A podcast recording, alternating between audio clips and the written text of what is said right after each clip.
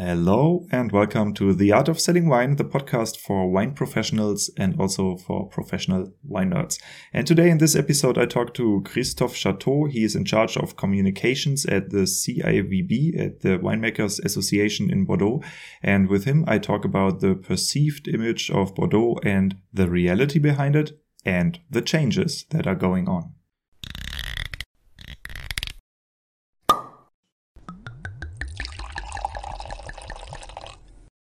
Welcome to the Art of Selling Wine. In this podcast, we explore the foundation of business success in the wine industry. And we also take a look at global game changers, such as changing climatic conditions, changing customer behavior and demands, emerging and fading distribution channels, and many topics alike that affect winemakers everywhere.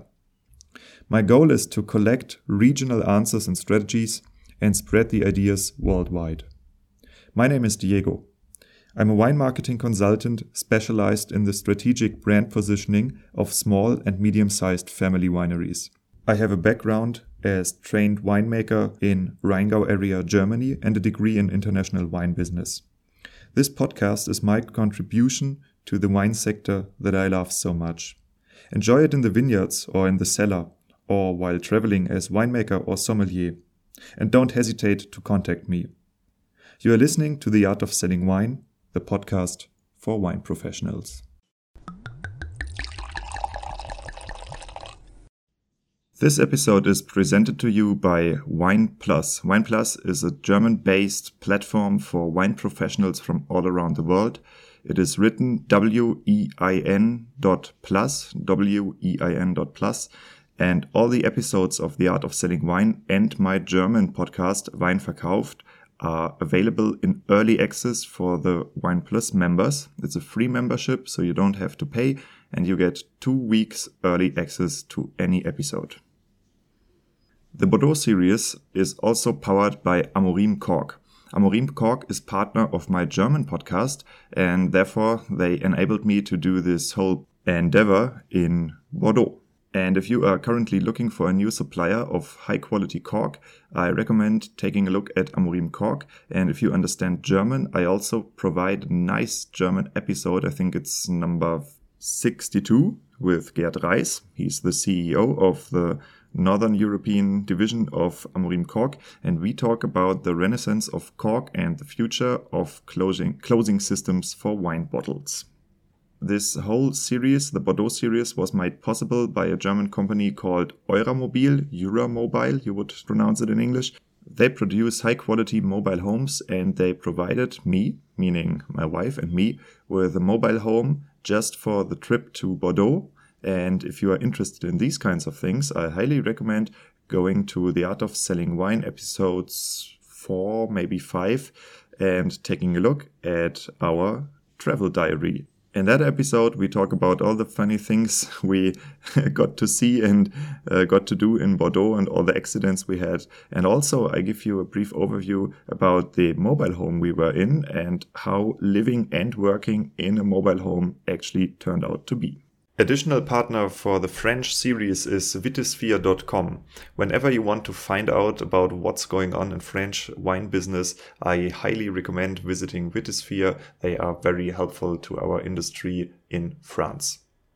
The Bordeaux episodes were also supported by Bordeaux.com. It's the website of the Bordeaux Winegrowers Association, CIVB, and they supported me with giving me access to many, many, many of the interview partners that you are going to get to know in the following episodes.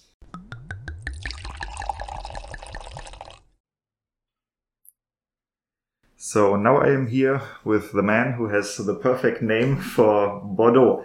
And uh, we are going to talk about uh, an organization that is critical for the marketing of Bordeaux and for the communication of Bordeaux. But uh, maybe it's the best if you shortly introduce yourself and so people have an idea who you are. Hello, my name is Christophe Chateau. I'm originally from Bordeaux, and uh, as my name can uh, tell, as you said, I'm in charge of communication for Bordeaux Wine Council. The Bordeaux Wine Council is uh, what exactly doing? Uh, the Bordeaux Wine Council is the organization that have uh, 5,500 winemakers, all the winemakers from Bordeaux appellations, which means Bordeaux, Medoc, Saint-Emilion, Sauternes, Côte, etc. Also 300 wine merchants, some from Libourne and the other from Bordeaux, and also 80 brokers. And all those professionals are linked with the Bordeaux Wine Council, which is in charge of economy, research and development, and uh, marketing and communication. Um, the uh, council is it found, founded and uh, funded by the government or by the winemakers? It has, it has been founded by the government in 1948 at the same time as uh, the same organization for cognac and champagne. BNIC for cognac and CIVC for champagne. And now each region in France has the same organization with uh, appellation and a wine council for the, the region. And for Bordeaux is the CIVB. Ah, I see. And uh, you said you have different tasks. So uh, marketing, research and development, and the third one was Economy. economy. And uh, what is hidden behind each of these words? So what do you do? we are not buying and we are not selling wine. This is not our business. But for example, with economy, we are making uh, figures every uh, week and every month in order to uh, understand how the market is going. We are working with the custom to get the figures for export, and we know every month how many bottles of Bordeaux, of Saint-Emilion, of Medoc have been exported to which market, which country, at what price. So this helps a lot in order to uh, uh, understand the markets and uh, we are also working a lot with the uh, French uh, supermarket to, uh, to understand what are the sales and we are also looking at what we are producing in order to get good equilibrium between offer and demand. Okay, understand. Um, so the market research part, um, when you when you look at the numbers, uh, you can look at the amount of bottles sold. You can look at the development of prices. Uh, what trends do you see uh, going on in the last five to ten years in Bordeaux? Uh, the big trend in the world is uh, decrease of the consumption in the countries in the south of Europe, like uh, Portugal, Spain, Italy, and France. An increase in uh, Northern Europe, in an increase in uh, Northern America, and an increase in Asia. For example, uh, China was nothing 20 years ago, and now it's the biggest export market for Bordeaux. And uh, what we can see also that uh, we have a decrease of red consumption in all countries, including France, an increase of white, dry white, and rosé. That has big figures. And what we see nowadays is that uh, consumption is decreasing in France, but because in- increasing for export market, our sales are now 55% in volume in France and 45 export. But if you look- at value, it is now more than 50% in value on export and less than 50% in uh, on the French market. So I just recently read that the consumption in China collapsed due to uh, COVID and due to the trade war with Australia. Uh, do you see uh, that this will impact the Bordeaux and France, uh, Bordeaux China trade? Well, as I told you, in 2000 we were selling nothing, like three, uh, 3,000 uh, uh, liters, 300 hectoliters of Bordeaux wine in China, which was zero. And five years ago, it was more than 80 million bottle, 80. So it has been a big increase. Then we have had a decrease because Australia and China became friends and they get an agreement on custom uh, with uh, no tax for import for Australian wine in China. So then uh, sales of Bordeaux wine decreased in China. But since the last uh, 18 months, there is like fight between Australia and China, and now uh, Australia still have uh, problems to export to China. So we have a big increase for uh, sales of Bordeaux wine in 2021. Last year it was an increase of more than 30%. Uh, does the export to China is this um, mostly the really expensive high-end wine, or is it also the normal wine? It has started 10, 15 years ago with the very expensive wine, with the classified growths, uh, especially from the 8055 classification, Lafite, Latour, Margaux, the big names. And then after that, we have all the cheap wines, very cheap wines. So uh, China was importing very expensive and very cheap wines, the two extreme. But now, because it's becoming a, a sort of mature market, they are looking for good value. So they are now buying the, the, the middle price and the, the middle range uh, wine. So all the, the wines of, of Bordeaux are exported to China. Uh, maybe you can uh, give us a small overview about the Bordeaux wine production because when you Google Bordeaux, you see uh, space aged Petrus, stuff like this, but this is only a small part of Bordeaux. And Bordeaux is much broader and ha has much more uh, different winemaking styles and price ranges. So uh, maybe in terms of numbers, how many winemakers are high end, how many are middle class, how many are basic and cooperatives, maybe. So to, to get an idea of the this is a very good question size. because the image is not in relation with the reality. Not at all. In I fact, Bordeaux uh, is uh, 110,000 hectares, which is the biggest appellation uh, area in France. Uh, we are producing uh, an average of 5 million hectoliters per hectare, which is uh, 650 million bottles per year, mm-hmm. which is quite a lot. We say that we are opening in the world 20 bottles of Bordeaux wine every second night and day, uh, 365 uh, days a year, uh, which is quite a lot. 90% of that is red, 10% is white, 9% dry white, 1% sweet white, like Sauternes and Barsac. Mm-hmm. And uh, for the red, we have uh, 86% which are uh, red and 4% that are rosé and claret. Mm-hmm. To talk about classified growth, we talk a lot about them, but in fact, it's only three or four percent of the uh, production in terms of volume, but of course in terms of value, it's much more. Something in between 20 25 percent of the total turnover of Bordeaux. And in terms of image, it's even more than 50. So when you talk in China or in uh, USA about Bordeaux, they will give you the big names. Classified growth of the Medoc, classified growth of Saint-Emilion, Petrus, as you say, for, for Pomerol. But our job is to show that in Bordeaux we have a large range of wine, including dry white, sweet white, rosé, crémant de Bordeaux, and also very affordable wine like Bordeaux, Bordeaux Supérieur, Côte de Bordeaux, uh, Satellite de Saint-Émilion, Cru Bourgeois dans le Médoc, and uh, our job is to show the range of Bordeaux and not only the big names, even if we are very proud to have the big names. Mm-hmm.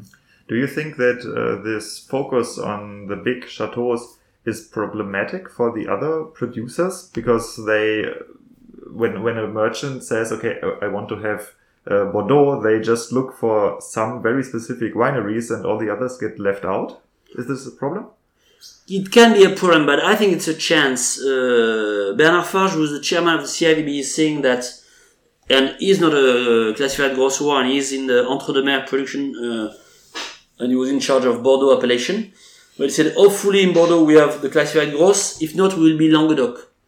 Which is true. I've wo- I was working in Languedoc before working in Bordeaux, and I can tell you that Languedoc would love to have Chateau Lafite or Chateau Latour or Chateau Margaux in order to increase their image and their, the knowledge of the appellation. So it helps a lot. But the, on, the other side, on the other hand, the problem is everybody is seeing Bordeaux as expensive wine, and we have to spend money to show that Bordeaux is not only expensive, but also affordable. Mm-hmm. So, in uh, which ways do you try to communicate this message? The best way to make it is to go and contact the consumers. For example, having the producers, the young winemakers, uh, men or ladies, going to the consumers in the supermarket, in the restaurant, in the wine shop, and also we are organizing big events like what we call Bordeaux Wine Festival.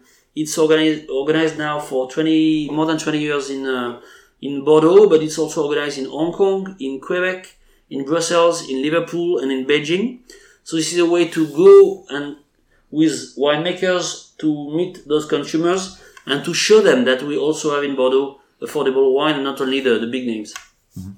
So um, if I think about uh, the area image of Bordeaux, uh, I think you are quite successful. So I mean, Bordeaux is the wine area actually.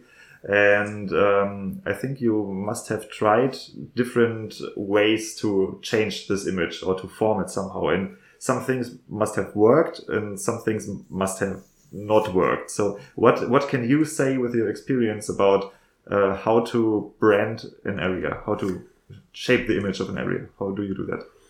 In fact, we have changed our strategy in the last years because we are spending a lot of money in uh, advertisements, and uh, this is a way to get a high knowledge of the appellation. And Bordeaux is well known.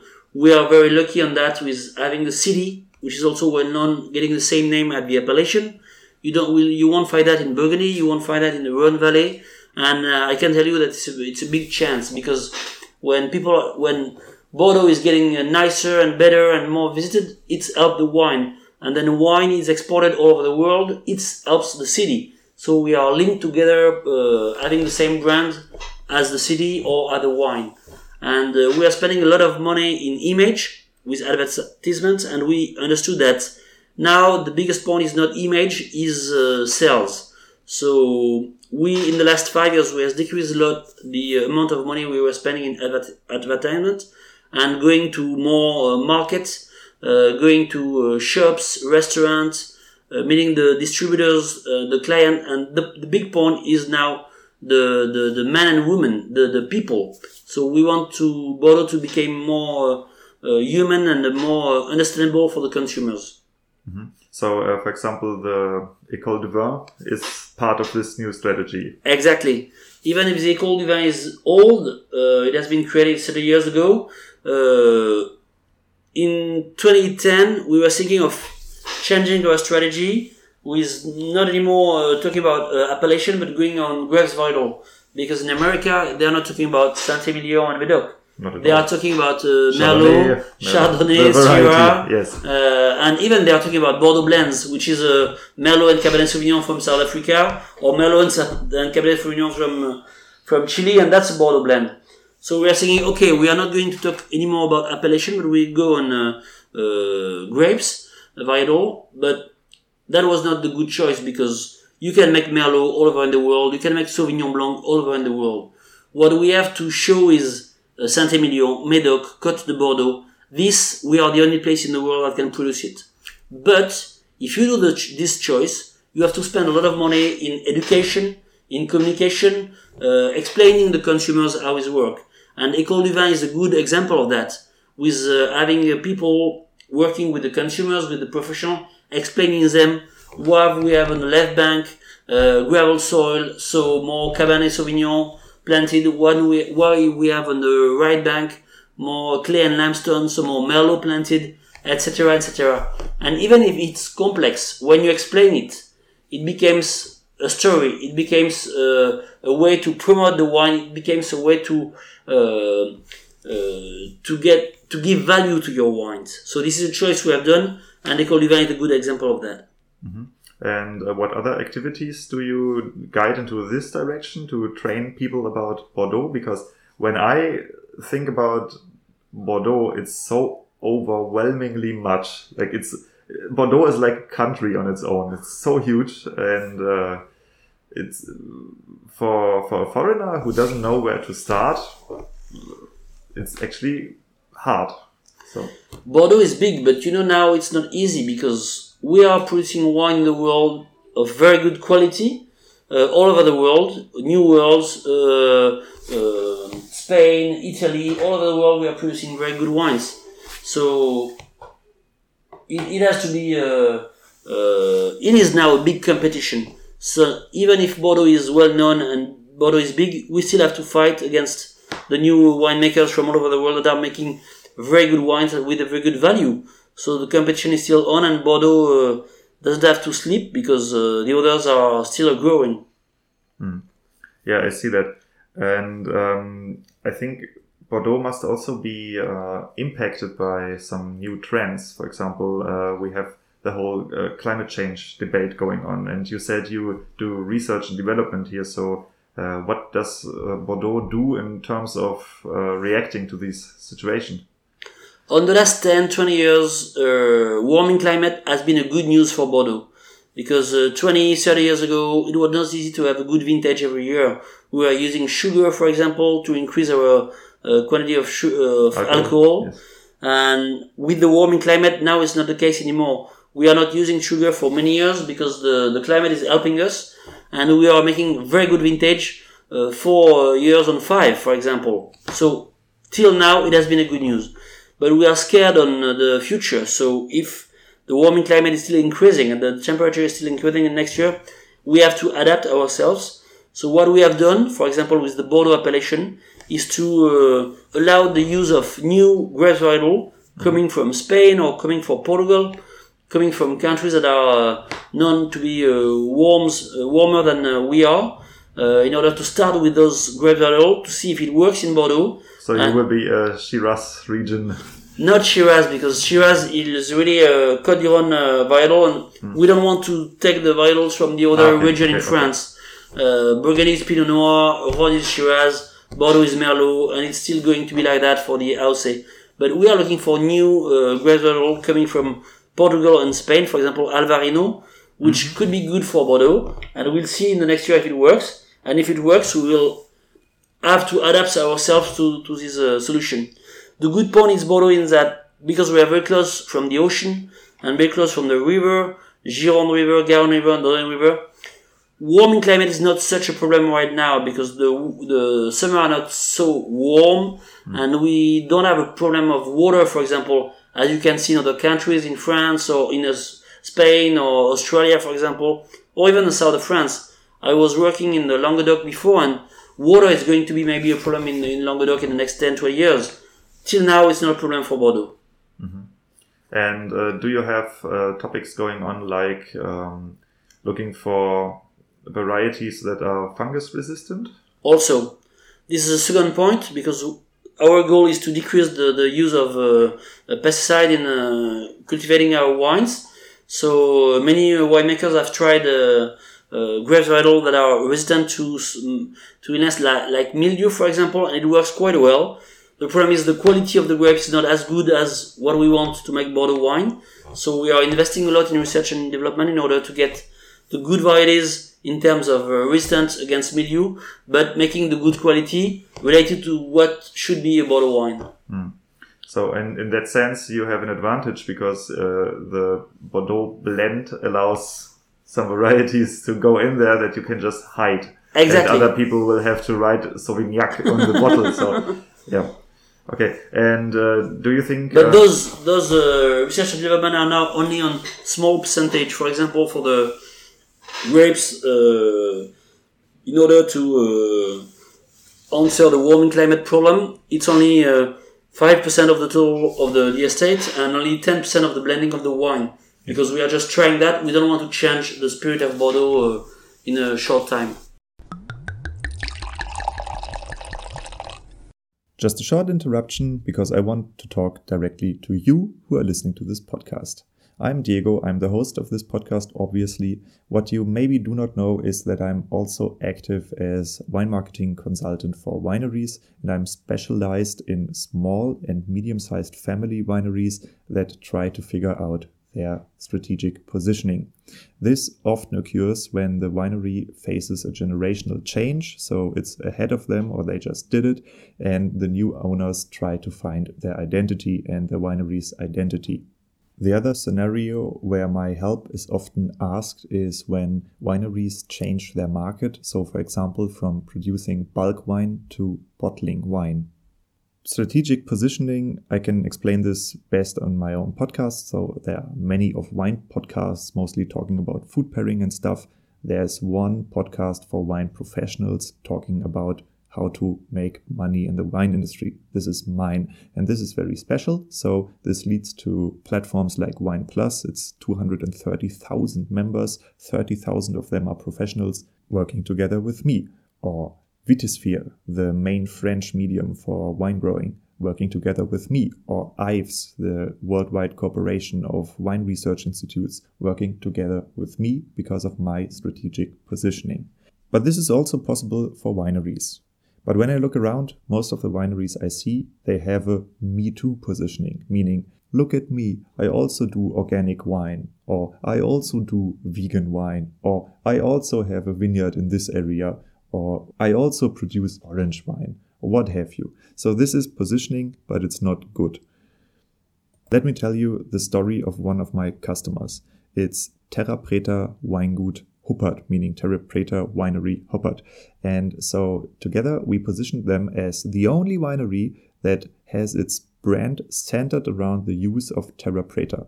Why is this important? Because if you check this stuff out, it has a huge community on YouTube. You can buy it in grocery stores. Uh, television channels are reporting about it. Joe Rogan podcast is reporting about it. And no winemaker got the idea to use it as his strategic positioning. So instead of saying, yeah, I'm organic winery Huppert, we can say I'm Terrapreta winery Huppert. This is good strategic positioning. And I consulted them and I helped them to change their whole brand around this new identity. And the effect of it is that they now can sell their wine where no other winery is selling because they are part of the Terra Preta community from now on. And if you want to learn how strategic positioning can help you grow your business and stabilize your income, do not hesitate to contact me. I do my consulting locally because I travel the wine world a lot, but also online via Zoom or video conferences. And so just contact me and we can talk about what is possible. So, um, if you if you had the possibility to create the image of Bordeaux right from the start now, what would you focus on? Our main point today is uh, what we call RSE in French, uh, sustainability. Sustainability, because this is going to, to be the, the, the main point for consumers in the next years. When I was buying product, shoes or clothes 20 years ago, I was looking at quality and price. Now my kids, they are 20 years old and they're not looking only at quality and price. They are looking at who is doing the product, uh, is the people working for this company is well treated, and all that. So this is going to be the main point, I think, especially for uh, product like food and beverage. So we have to uh, improve a lot on this point.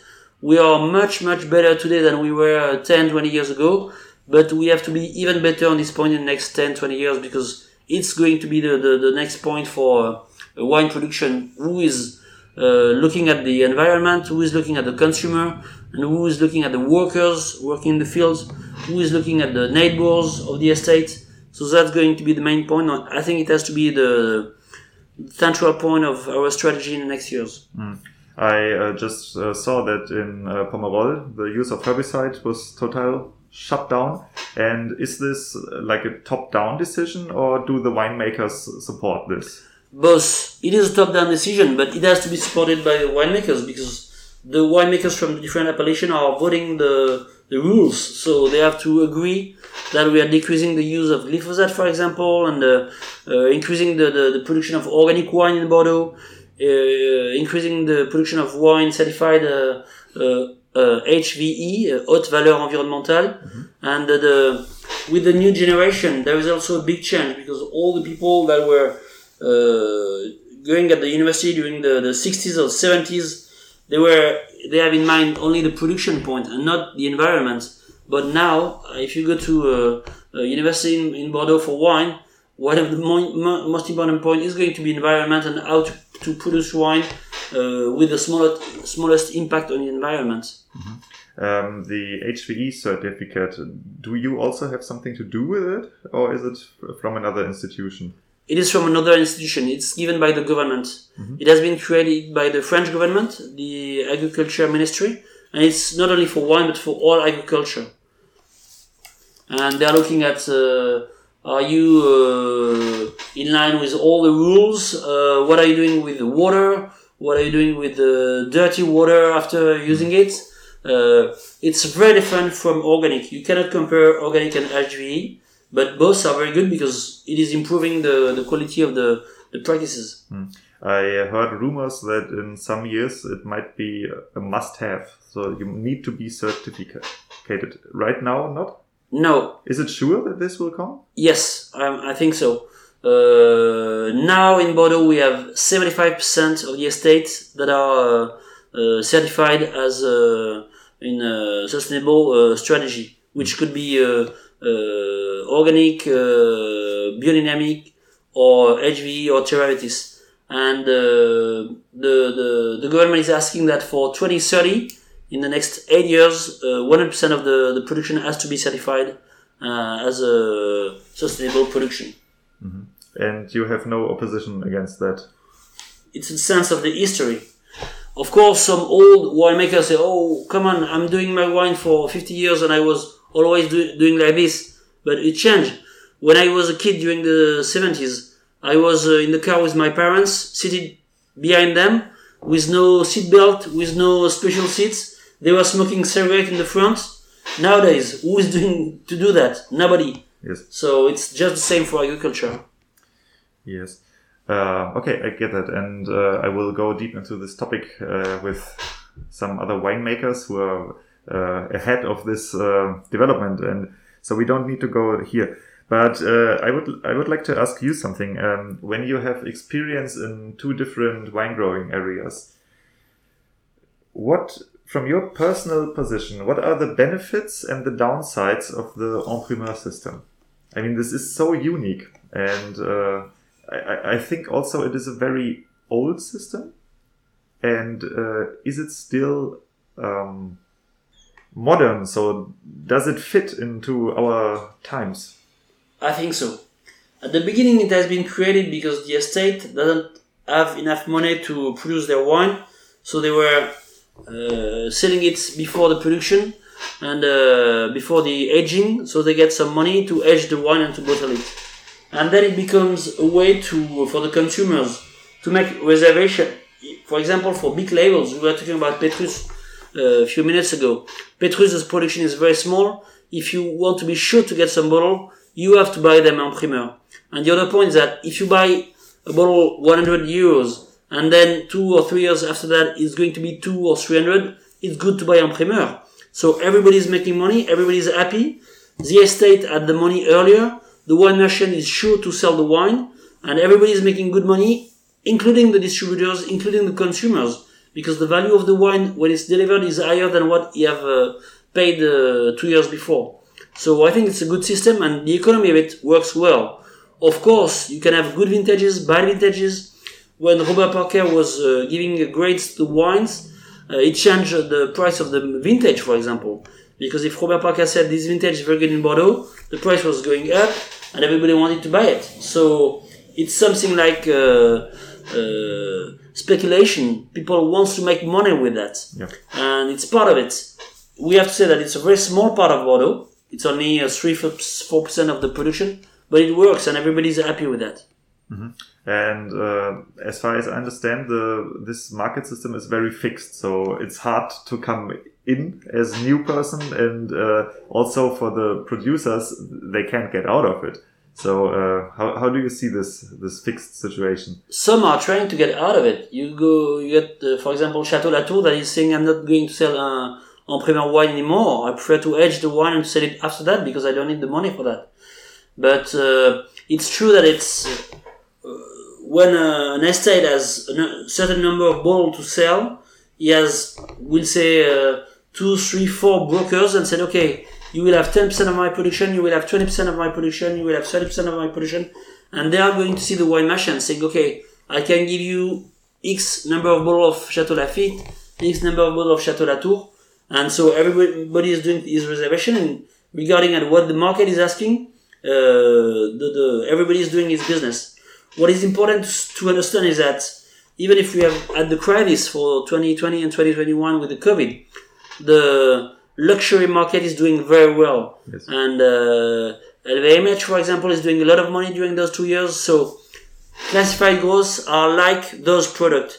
We are not considering this wine as a normal wine business. It's something very special with very high price. It's luxury. So it's a special uh, part of uh, our business and it is doing very well right now. It has never been better than today, in fact. Thanks to Hong Kong, China, US, those, you have more and more very rich people in the world and those people, they want the best. And they think that the best wine in the world is France. The best in France is Bordeaux. The best in Bordeaux is 1855. And the best in 1855 is uh, Lafite, Latour, Margaux, and Haut-Brion, for example. Okay, I understand. And from your personal perspective, uh, when people talk about Bordeaux, for example, in, a new person like me, we always focus on this primeur market, on these uh, on these super high class chateaus. Uh, what do you think should be mentioned more and should be put in focus more than just this luxury market? all the rest of the production. Uh, when I go to China, when I go to America, I am asking consumers, do you know Bordeaux? I said, yes, we do, which is good news. Okay, are you consuming Bordeaux? No, no, it's not for me, it's too expensive. You know, it's a little like uh, Rolls Royce for cars. Everybody know in the, in the everybody in the world knows Rolls Royce, but nobody wants to pay for it because they can't afford it. And Bordeaux has this image, very yes. well known, but very expensive, thanks to the classified growth. Our job is to show that in Bordeaux, yes, we have the classified growth, and we are very proud of this, but we have also a large range of wine, very affordable, starting in France from 3 euros, for example, easy red wine, uh, dry white, sweet white, rosé, and uh, we have to change this image in order to show the consumers that in Bordeaux we have all the range for the special occasion, but also uh, uh, everyday consumption wine. Hmm. So um, if some wine professionals, for example, some winemakers who travel the world or sommeliers, if they come here for the first time, uh, what would you recommend them to? Where where should they go to? What should they do to experience the full range of Bordeaux? They all want to see the big names, but I'm going to tell them go and see other appellations that are not known and very good uh, with the very best value. You go to Entre deux Mers region, you go to Côte de Bordeaux, you go to very small appellation with family estates, small estates, something like 15, 20 at the maximum hectares, uh, owned by a family. Uh, all the family is doing his own wine for generation. They are passionate people and they do a very, very good quality wine at a very good price. So this is where you can uh, find the, the best value in Bordeaux, I think. Mm. Middle range. We are very, very good in the middle range in Bordeaux. We are not good to produce very cheap wine because cost of production in France are higher than South Africa or South America or Chile. So very cheap wines, we are not good. Mm. Very expensive wine, we are good, but they are well-known wine, and I won't say that it's a good value wine. It's the big names one more time. The the the best uh, um, value for Bordeaux, uh, from my point of view, is something in between five to twenty euros, and you will have very very good wine at those price, very good quality for cheap cheap mm. price. Um, I want to ask another question that goes in a very different direction because um, coming from Germany, we have uh, the German Wine Institute, which is comparable to what you do. I mean, it's for all over Germany. You're just just for Bordeaux, which is bigger than Germany in terms of wine production and in terms of hectares, at least I think.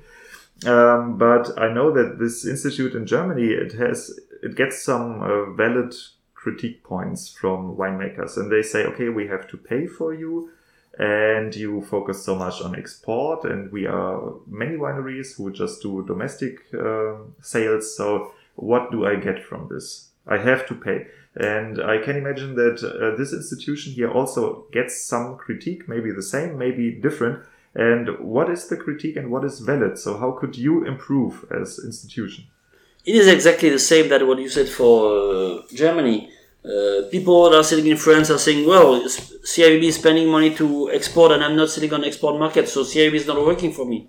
And I'm answering, well, we are promoting bottled wines on export market and those wines exported are not in competition with you in France. So if we do, don't export those wines, they will, they are going to be sold in France and they are going to be in competition with your wine. So it's also good that Bordeaux is importing part of your of his wine. So uh, all Bordeaux production is not sold in France, and there's not a big competition in France. But it is true that we are receiving sometimes critics, especially when business is doing bad. Uh, when business is doing well, it's not thanks to CIVB, but when business is doing bad, it's because of the CIVB.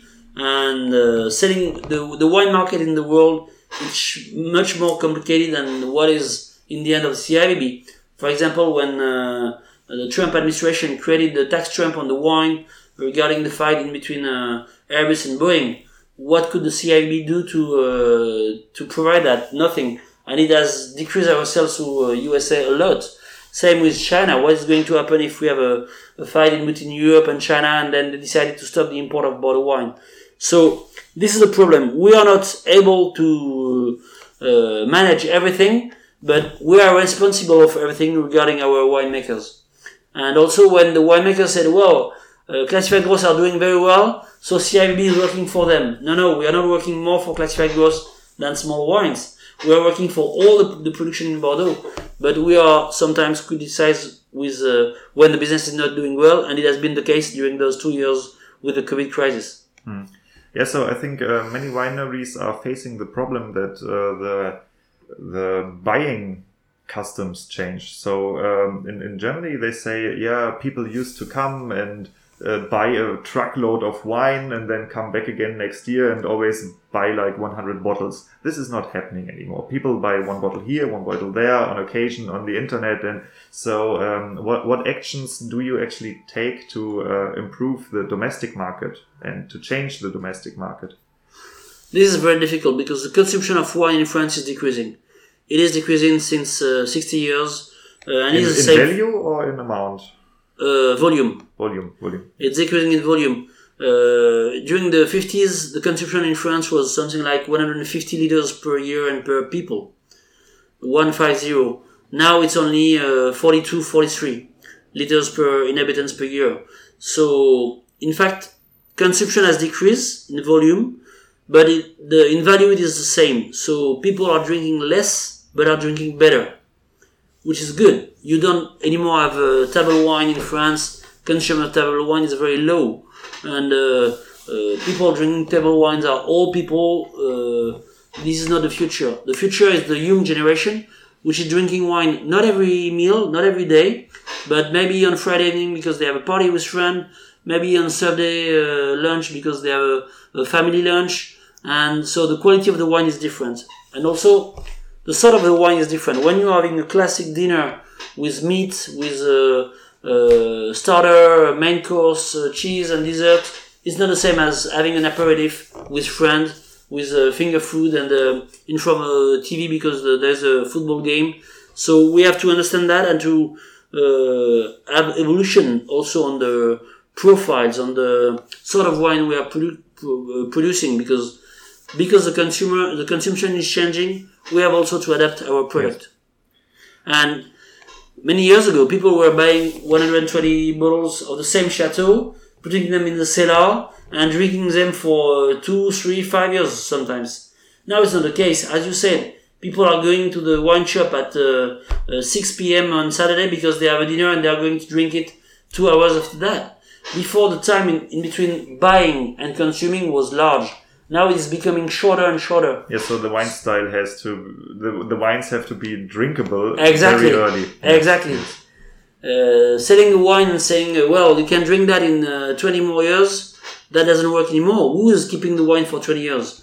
A very small part of the consumers. Which is actually a funny problem. I uh, I interviewed uh, François Audouze. Do you know him? Yeah? Yes, and he talked about the same thing, and he said, uh, "I'm so in love with these old chateau wines, and the new ones, I cannot drink them because the style changed. I mean, okay, he he is very special in what he does, but."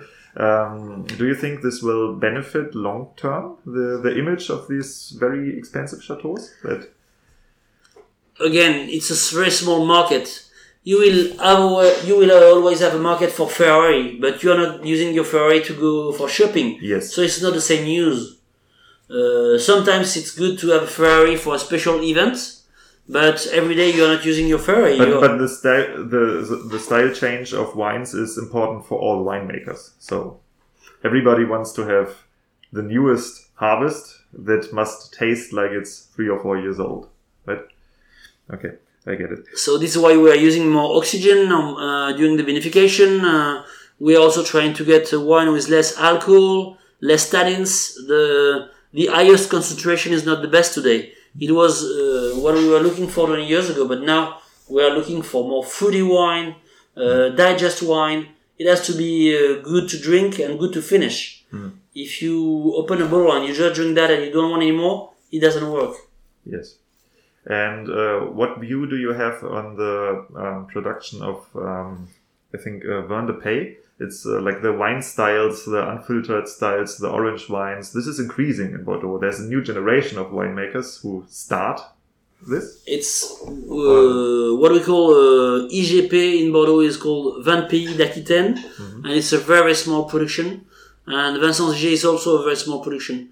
90, more than 95%, more than 97%, uh, especially this year, of the production is appellation d'origine contrôlée. Yeah, but uh, uh, it's not about the the, um, uh, the Category? name, the category. It's more about the the style of wines that they need this category for. For example, Petnat and all these crazy wine styles. Do you see an increase in demand? Yes, of course.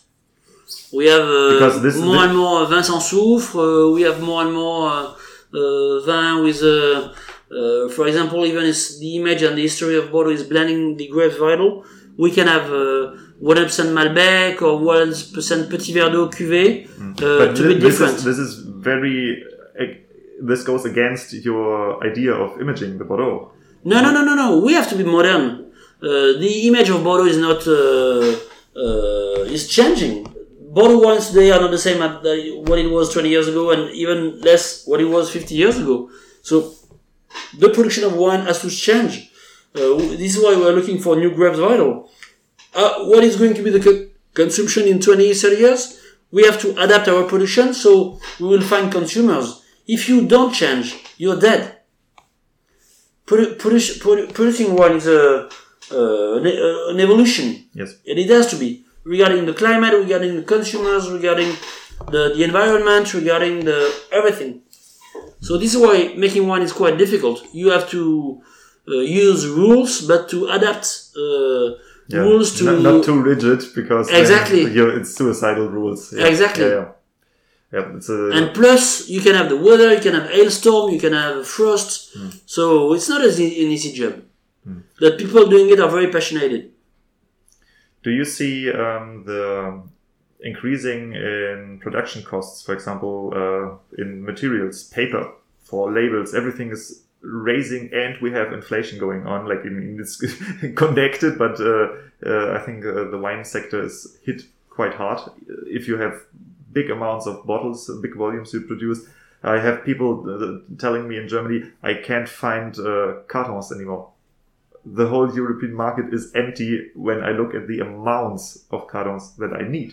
So, uh, do you see this as a big problem? And yes, it is. Is, is it become to uh, going to become a chronic problem, or is it just right now because of the pandemic? this has i don't know pandemic has created problems in terms of logistic in terms of uh, material and uh, the the cost uh, is increasing and because we have a small uh, harvest in 2021 only 3.8 million hectoliters uh, also that has increased the cost of production for, for producers so producers are saying today well all the costs are increasing so we have to uh, sell our wines more expensive if not we are going to lose money so that's going to be a problem. I, I do hope that we will find solution when the pandemic is going to be finished.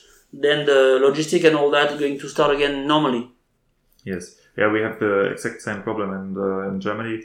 Um, I'm also working as a consultant for wineries, and the main topic I talk about and give uh, workshops about is how to increase your prices without losing your customers. Exactly. I mean, this is, this is so hard to do, and uh, there are strategies, but it's uh, it's a tough thing. And uh, what what do you see uh, producers doing in Bordeaux to uh, what what strategies do they use to deal with this situation? Trying to find solutions. Uh, is it still a big question mark? getting, getting bigger and uh, you also have the cooperatives that are helping the producers to lower the cost of production. Uh, some producers are saying we need to be bigger in order to decrease our cost of production. So everybody is trying to find his own solution. There's not only one solution for everybody. Uh, each company has to find his solution regarding his money, his knowledge, in his uh, history. So, and one last question I would like to uh, ask because um, uh, in Germany we have this uh, phenomenon. It's called the um, structure change of the industry.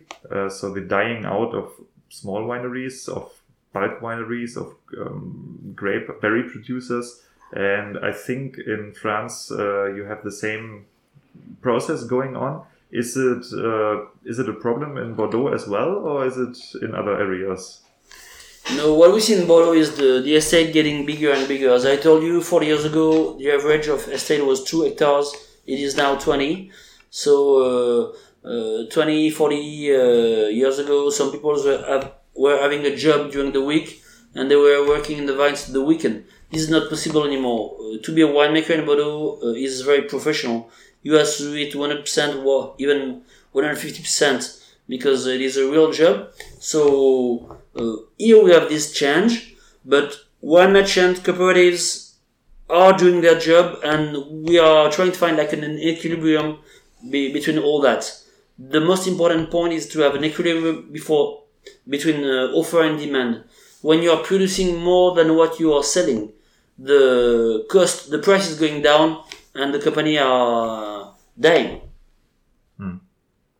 So, um, what do you do with all the people who have to sell their vineyards? Because this is very tough. I mean, this is the last thing you want to do as a winemaker. I know, but this is the big, big deal, especially now because we have uh, more than 35% of the winemakers that are more than uh, 55 years old. So in the next 10 years, you will have one third of the estate uh, to be sold. So either we have to find new winemakers coming from new generation, or see the neighbors if they can buy and getting bigger. But uh, the the the economy uh, equilibrium is not solved yet. Mm-hmm. In uh, Germany, we have this um, this situation. Uh, if I remember the the numbers correctly, it's like one out of four wineries has no successor, and it's not because they don't have children. It's because the children say we don't want this business. Uh, we we will only get debt and uh, economical crisis. This is the same in France. Young generation they say no, we don't want to work in the field because it's too hard. Uh, you work uh, lots of hours every week you're not sure to make money, if you have problem with uh, hailstorm or with frost, it's a very, very difficult problem. So we have also to work on that, how to create a, a good image for the job so young generation will buy a estate or will work in the vineyard. We also have a big problem in France with uh, uh, labor because uh, if you look at a restaurant, they can't find workers anymore. Same in the construction, but it's coming, it's becoming the same in agriculture it's more and more difficult to find workers to work in agriculture because it's not an easy job, hmm. even if it's a nice job. Uh, I think that all the strategy regarding uh, sustainable development and environment is going to help us to get new generation coming to the, the wine business. Hmm. And uh, do you, uh, with your institution, do you have like uh, support programs for new people who want to start wineries? Like, uh, do you show them how to sell wine. I mean, like in the in the a bit like what I'm trying to do with my podcast. I mean, I, I, talk about the art of selling wine, how to start new brands, and I do this because I see the problem in Germany, and I don't want to wake up in an industry with just like thousand wineries anymore. And it's all industrial uh, producing. I mean, it's nice that they can do it, but there's so much loss of culture.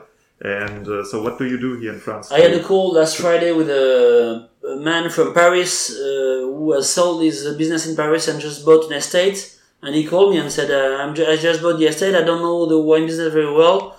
I need you to come and visit my estate and to give me uh, advices on uh, how to produce, how to sell, and uh, what can I do. So I'm trying to help them and to give them the good contacts for production, for sales, because we are not doing to do the job, but we are trying to help uh, be,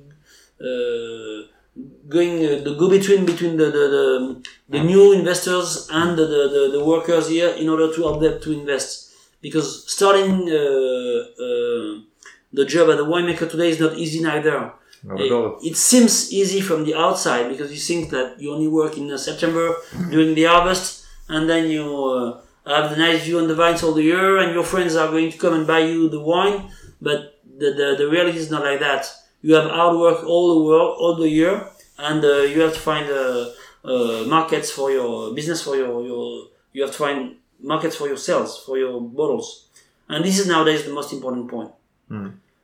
wine estates that are doing well they are they have a, good organization for their sales and this is the key point nowadays so um, I think the the whole topic of uh, wine consultation is very important, right?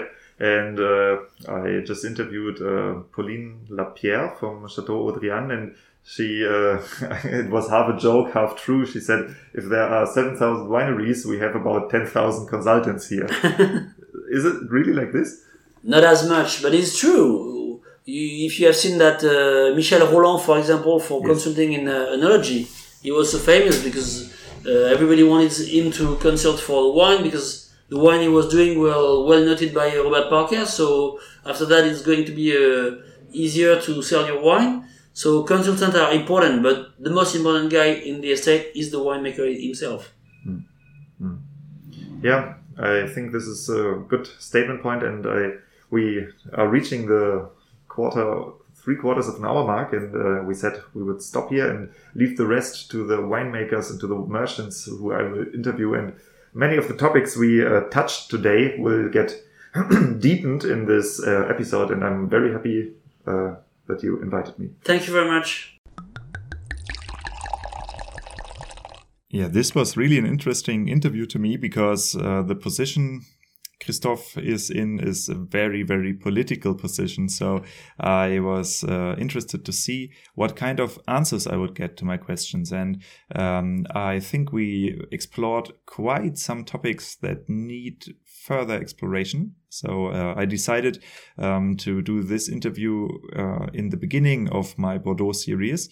Um, and I took it as part of an uh, kind of an inspiration for my later interviews. So uh, many of the topics you will see coming up again and again and again, and I discuss them with different persons who are in the private business in Bordeaux and uh, who have very very different perspectives on what's going on in Bordeaux and also what the image of Bordeaux is and who benefits from it. So uh, understand this as a, yeah my kind of exploration uh, for what is going to come in this episode and uh, no, in this series that I'm launching right at the moment. And if you get excited by conversations like this, please uh, do me the favor and recommend this to a friend. Thanks for listening.